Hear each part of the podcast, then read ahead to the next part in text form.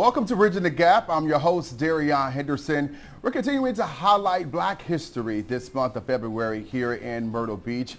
We began telling you about the cornerstone of the black community, the Black Barbershop.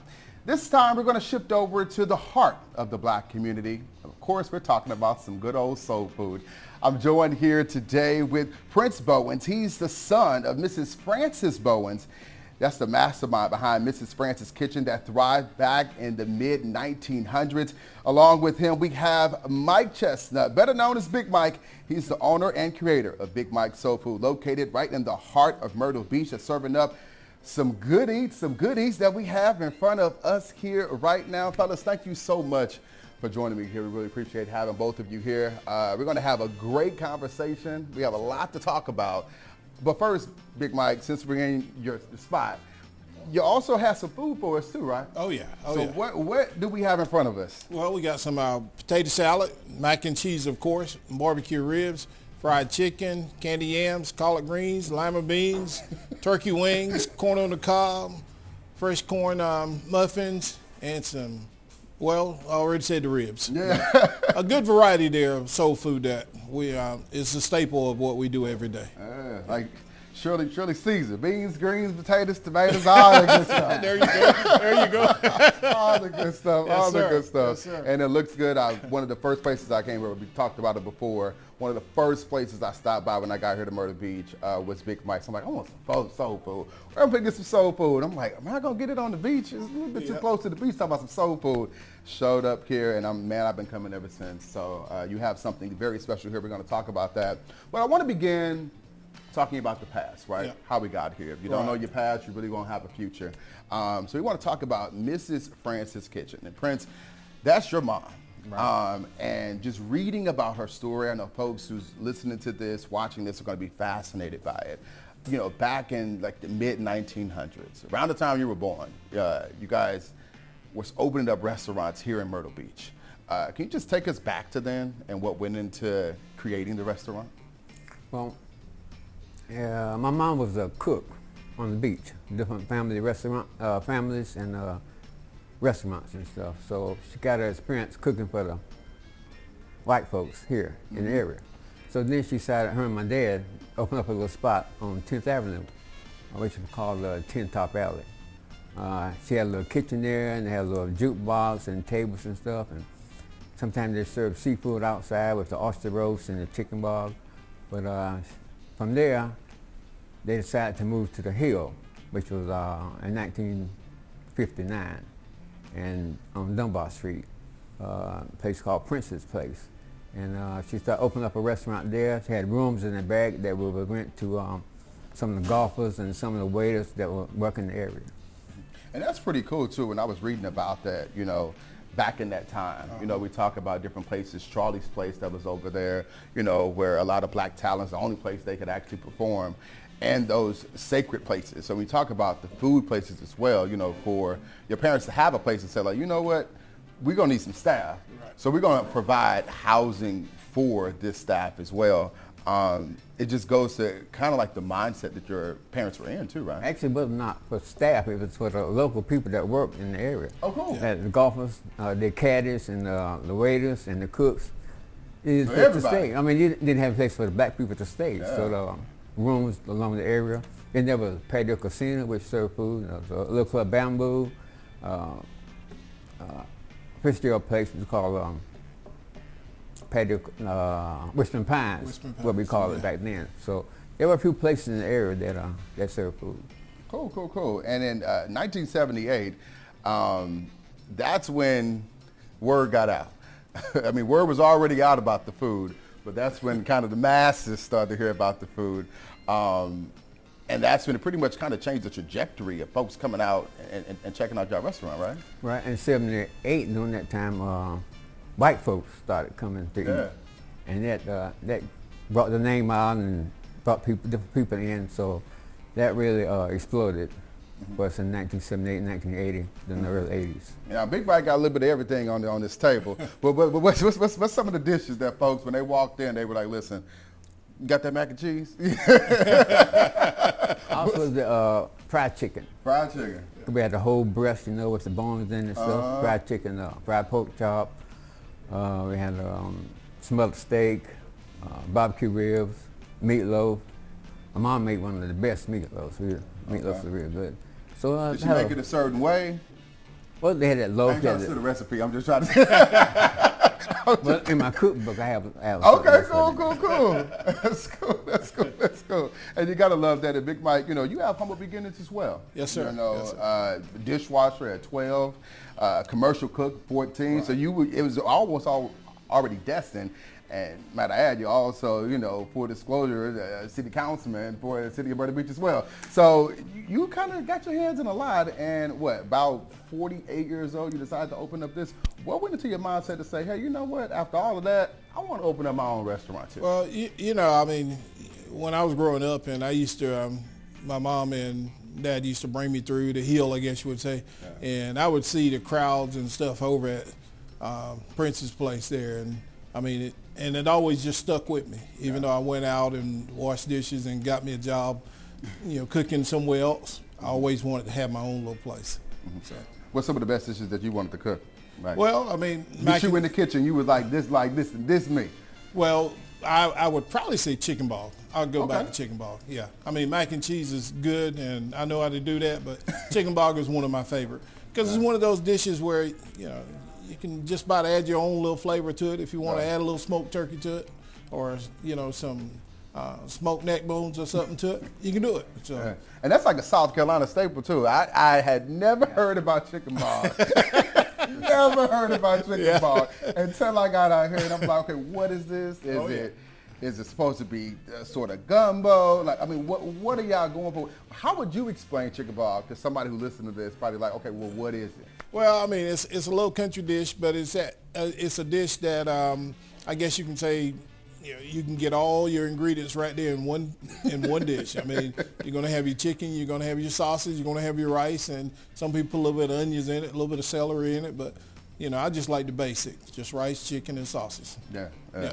And when you think about, you know, you starting your business back in uh, 2012 is when you started it, Right, right. Um, knowing, you know, what you went through when you when you had to start. I mean, can you share kind of maybe some adversities you had to go through to even get this place? Oh man.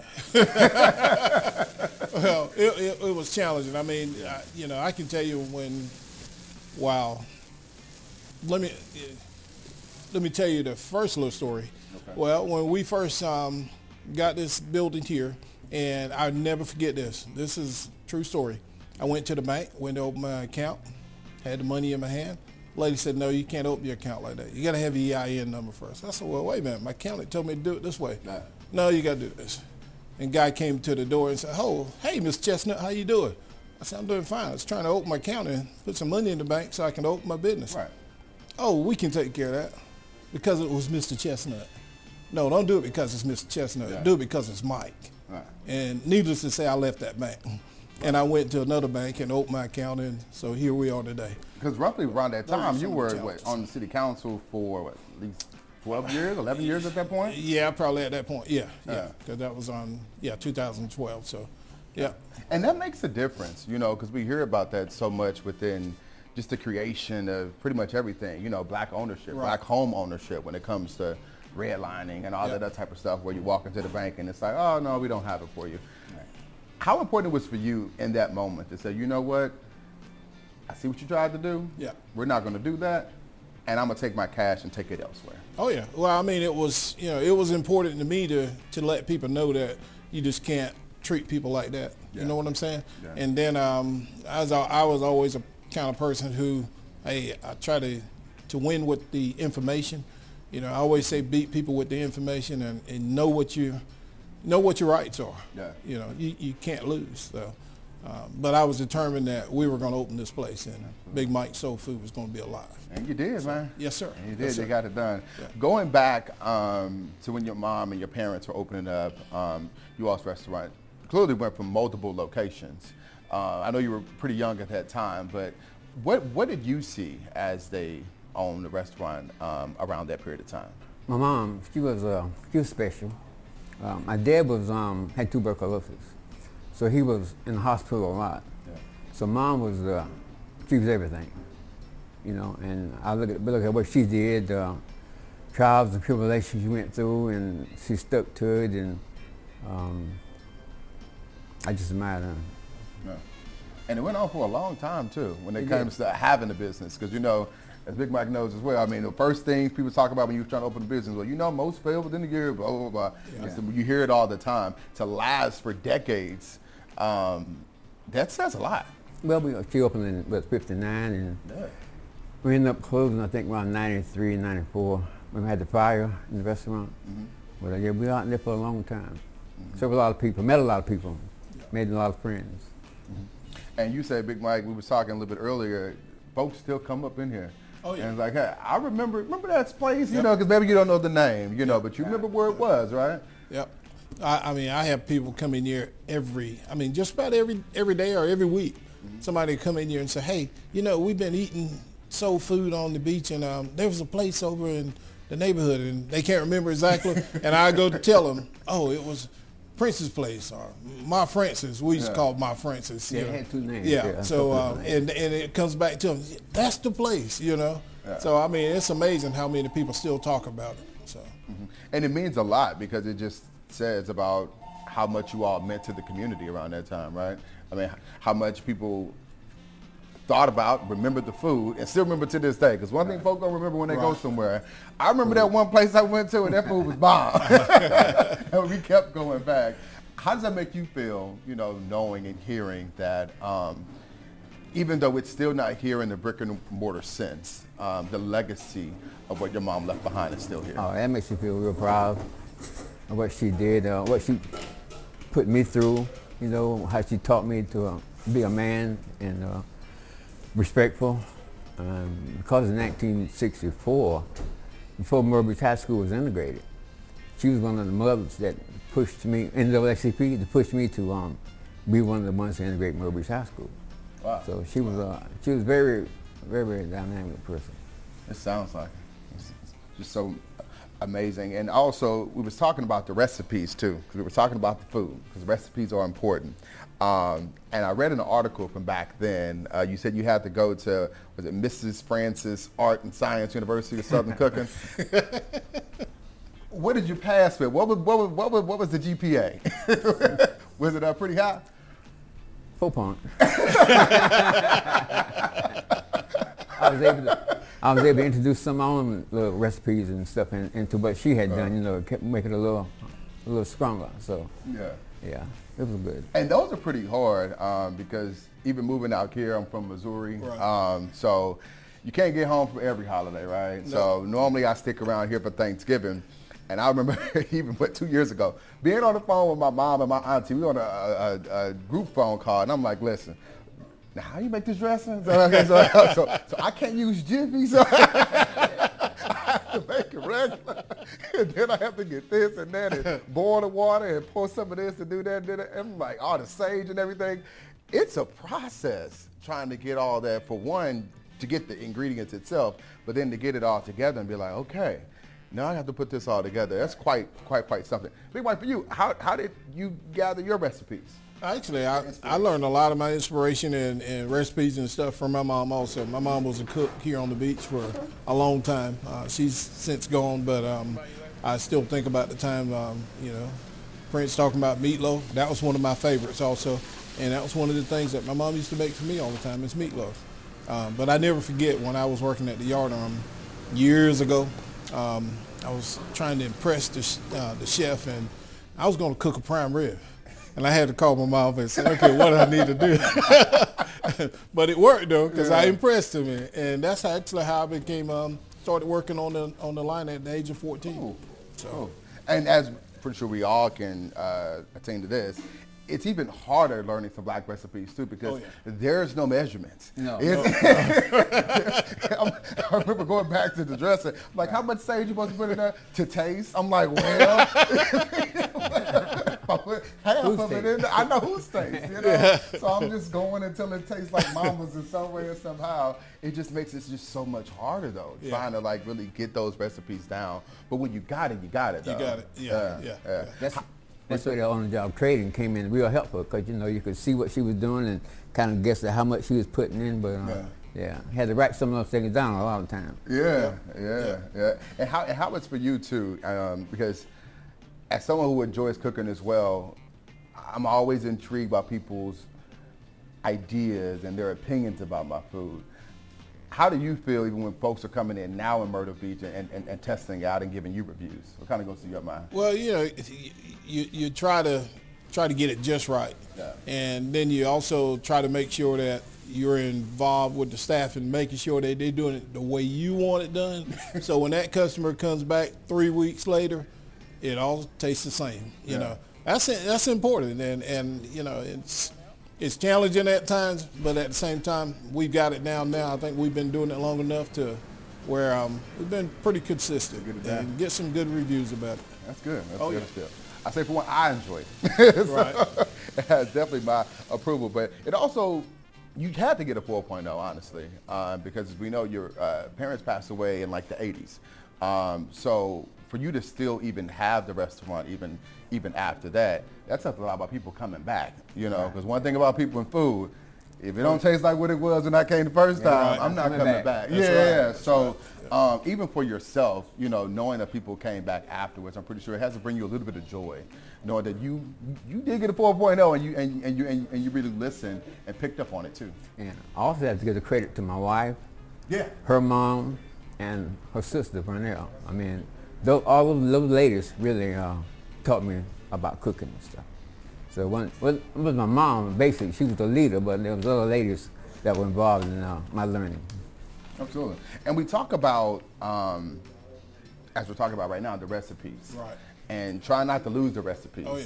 A lot of people um, in my generation, you know, we have a lot uh, of conversations and concerns sometimes Mm-hmm. of losing recipes because we don't really ask the questions that we need to be asking about what does it take making this. Me being on the phone with my mama like, so how you make this? Some folks just go to YouTube. You know? and Lord knows what, what, what Jamie from from from Massachusetts, Yeah, yeah. how how how you know her grandmother made it, and, and how that's different from what it was in Missouri, and then also down south in South Carolina. It's just so different now. So how I mean, past just passing it down, you know, um, speaking it or being in the kitchen. How do we pass down those recipes nowadays? Well, I think um, I, I'll, I'll give you an example. I mean, me and my son, we, we spend a lot of time cooking in the kitchen. He works here full time with me, and so I mean, he knows about what I want and that little to taste thing.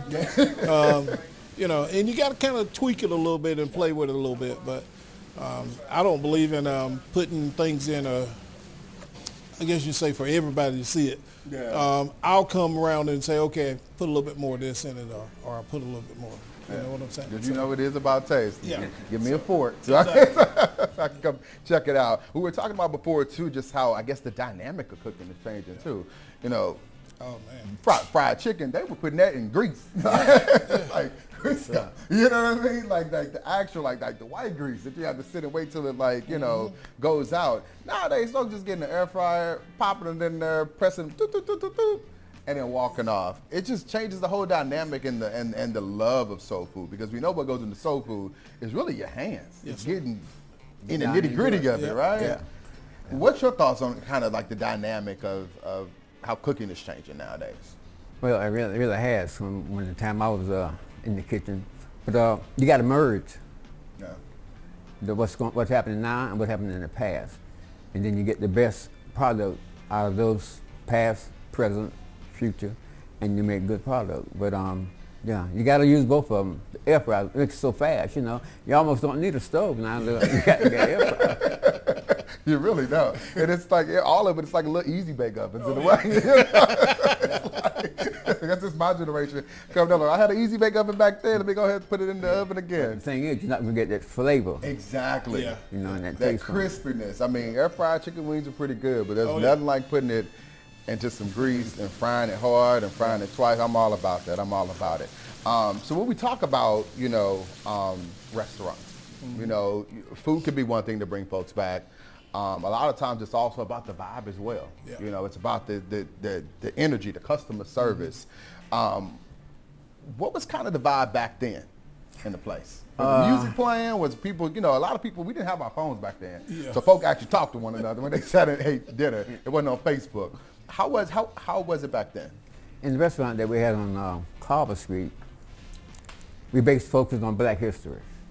So we had a lot of art- artifacts in there about and pictures and stuff, and they had some old Jet magazines and had uh, pictures on the wall about uh, about different areas, and so it was about um, we wanted that that that type of um, atmosphere in our restaurant. So Yeah. we feel at home, come in, you know, and just get good vibes from it. Yeah. We had a love that. jukebox. We did have a jukebox in the little restaurant. one time, jukebox. though, yeah. What's like the number one thing they was playing? Like James Brown and stuff or? Uh, there's a lot of stuff back then. I mean, so many good artists back then. Yeah. Yeah, about like a lot. That's cool. That's cool. And we were talking too, you know, when you think about over there, once again, Charlie's place. Yeah. And, and I, I was thinking about even putting this series together. I'm like, food, food. We talk so much about Charlie's place. Charlie's place, rightfully so, Yeah. gets a lot of attention here in the Myrtle Beach community. But I'm thinking like, hmm, black folk out having some fun. we need to eat. so, Yeah, yeah, so where do we go? So Yeah. I'm so happy we could find that out. Mike, for you, um, well, I know for you, I mean, do you even have to have a vibe in here? The line be outside long, just, you know, to go. But what type of vibe do you go for when folks walk in? What, what, what do you want them to walk in and say about your place? I, I just want people to walk in and say that they've eaten some good soul food and they want to come back or go tell somebody else about it. And you, and you hear that a lot too because, I mean, sometimes I'll have people come in and say, oh, my friend from um, D.C. told me I had to come in and if I ever got to Myrtle Beach. So, you know, and, and we do have people come in sometimes. They'll play our little jukebox up front and Yeah. I, I've had people get down there and be dancing and singing happy birthday and stuff. And, and, and it's amazing. The crowd will get in with it. But during the summertime, you can't do that. Because everybody be like, I want my food. Y'all leave that dancing and stuff alone. Well, I want my food. So, but, Which is, which is really good. I mean, because it just gets you just into the vibe. And I mean, because Oh, that's what soul food is, just having a good time. Yes, sir. As we know, when you eat something, you know, that's good, especially you have like no... Make you feel uh, good. Yeah, Thanksgiving Oh, yeah. or something, make you do a little good little wiggle. You know, make you just feel good about all of it, all of it, all of it. And how did you kind of figure out the direction that you wanted to go in? You know, because there's so many directions to go in, right? Yeah, How, yeah. How, did- how, how did you kind of find your own lane within it all? I, I think I, you know, so when I first started, I was working at another place and we were doing seafoods and stuff. But I always came back to seeing the crowds over at Prince M Restaurant. Yeah. And I said, wait a minute now. There's a, there's a reason why they got a crowd over there. They had good food and it was what people wanted. Yeah. And then like Prince said, I mean, that's where I, I get a lot of white folks in here. Yeah. They, they come and eat and I said, wait a minute now. You know, black owned? I said, yeah. You're in Myrtle Beach? I said, yeah. You know, so, you know, I see the, that's, that's all. Yeah. I, I just want somebody to come in and enjoy it and have a good time. And Well, maybe like, it can be a little deceiving though, because outside, you know, you Yeah. got you got the you got the sign with with the surfboard talking about Big Mike soul food. You got a funny story about it? Please tell us about it. Please tell us. Well, we first decided to do soul food, and um, you know, we was talking about the sign, and the sign was here when we got here, surfboard, and um, somebody asked, said, "Wait a minute now, surfboard and soul food don't go together." Guy with the sign guy, he said, "No, we can make it work. We can put Big Mike soul food on there." But then we started thinking about it. We said soul food, and we're at the beach. No. The surfboard goes with the beach, so there we go surfboard in the beach. And you made so it we work. got soul food at the beach. Make it work. What goes through your mind when you hear that? Well, we, did- well, we had a lot of uh, lot of um, um, lifeguards, yeah, and I, we have a lot lot of restaurant lifeguards come to the restaurant. Uh-huh. So um, we we don't know the surf thing, you know, Yeah. surfers and lifeguards and So I guess it all kind of comes together. It does. But let's be honest, nobody's eating soul food and then going on a surfboard. I mean, shit. Anyway, like, no. Maybe, maybe Thirty minutes after, later, like yeah. before, you know, or something. I don't know. You got to surfboard first and then come eat. So, Yeah, it'd be, be tough if you came first now. yeah, yeah, yeah. I, I love that story, so we had to tell you about that. But um, also about soul food as well. You know, we talk about you know even at the beach Right. and people recommending it. Um, as we all know, when it comes to soul food, people are very particular Mm-hmm. Um, so for people to be recommending it to other people and saying, oh, oh when you go down there, because as we know, this is South Carolina. Yeah.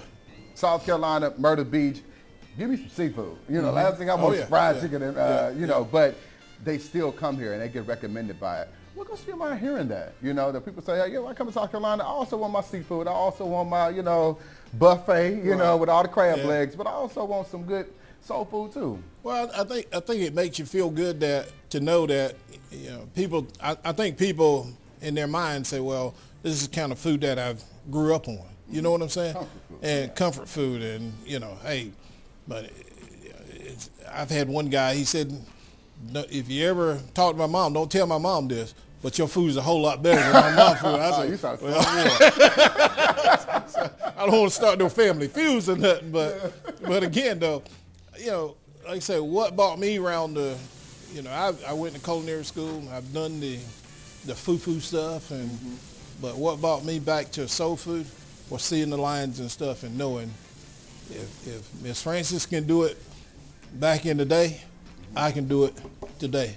We uh, now we don't have the the, the um, cast iron frying pan on the stove no more. We got fryers now, but now they got air fryers. But, yeah. but still, yeah. you you got to put that love and, and, and care into your food to make it real. You got to care about what you're doing. I always tell people I'm not going to eat nothing that I wouldn't I wouldn't sell nothing that I wouldn't eat. So I want to make sure it's right from the beginning, and put your love and your time in it and stuff. That's true soul food, but. The food brings back so many memories, you know, yes. fun memories, some good yes. memories especially some good food. Yeah. Oh, yeah. oh, yeah. Yes, sir. yeah, yes, sir. Yeah. So it, it almost kind of, you know, we called this series Bridging the Gap, but it also kind of bridges the gap with both of you all situations, yeah. right? Yeah. I mean, when you talk about people coming here and when they eat and be like, oh, this reminded me oh, yeah. of your spot. It just it just bridges that gap and, and, just keeps it moving forward. So I'm just so happy to have both of you here. Um, last question, you know, we talk about soul food, mm-hmm. you know, food in general, but definitely soul food. How do we keep um, the soul, the soul within soul food? Start with you, Prince. That's going to be an individual thing. Um, um, what you put into your cooking, or what you know about cooking, or where your recipes come from. It's what you do with the, with the item that you have to make it taste good. You know, it's going to be individual. Okay. Big Mike, well, I, I, you know, I, I agree with what Prince said, but I think also you've got to, I mean, yeah, technology bring changes, but at the same time, if those changes are going to take away from the flavor when you're cooking for the masses, you know what I'm saying? Sometimes you might just have to take your time and instead of using the air fryer that might cook chicken in five minutes. I don't know. I've never used one, oh. but I'm gonna take my time you. and I'm gonna, I'm gonna, take my time and cook my breast for yeah. ten minutes. I'm gonna cook my wings for about six minutes. You know what I'm saying? Yeah. So I'm gonna take my time and do them right and make sure um, people enjoy it. Uh, and then they get the good flavor that you want them to have and the good crispiness that you want it to have and, you know, so. Because we know soul food takes time. Yes, sir. It yes, takes sir. time. Oh, yeah. If you do it right. I know. I mean, grandma used to have it going while we at church, and, you know, church going to be by eight hours anyway, so, you know and we get home and food still ain't done. So, you know, so we're just trying to figure it out. Fellas, thank you so much for joining us here on Bridging the Gap. I yes, appreciate sir. it so much. thank y'all so much for having us. Man, listen, uh, hopefully you enjoyed this episode. I definitely enjoyed it myself. We're going to have so much more Black History Spotlights right here on WMBF News every Tuesday of February starting at 5 a.m. on WMBF News today.